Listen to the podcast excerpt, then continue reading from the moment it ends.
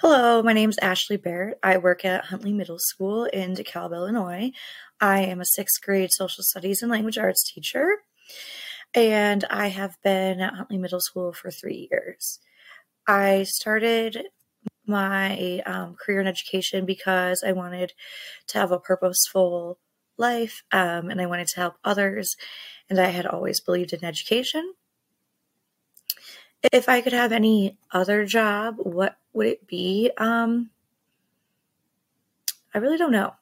I think maybe an author um, might be kind of fun, uh, just because it's another way to influence um, others, and I just like to read. I don't know how, how kids are different now than they were 30 years ago. I am only 30 years old myself, so um, I can't really say other than they know much more um, just due to the internet.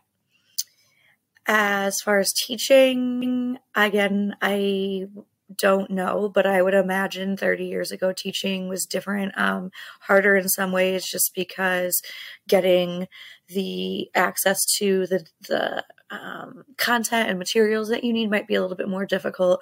Uh, we have the internet now to help us with um, anything. We can find curriculum quickly. We can find answers to questions about legitimately anything uh, pretty much everywhere we go.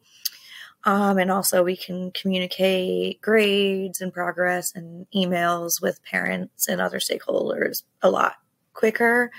Uh, I think with the students not having the internet, it might be a little bit easier 30 years ago just because um, be less uh, exposure to inappropriate content for those students and also um, the online bullying was not existent um, if I was talking to someone that was going to be an educator or wanted to be an educator, I would tell them that it's rewarding, but it's the most exhausting thing you'll ever do, and that um, it is it is worth it. But you really, it really does become pretty much your entire life.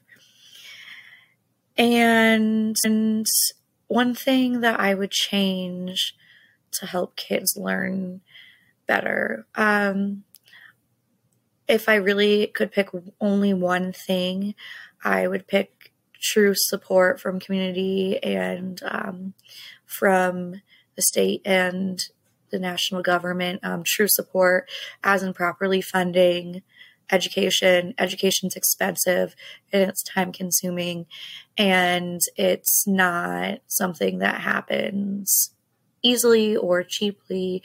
Um, and it's not something that can be run like a business or a factory. And um, until we as a country are able to actually invest in education of our, all of our children, um, it's the schools are going to be broken. And that is all. Thank you.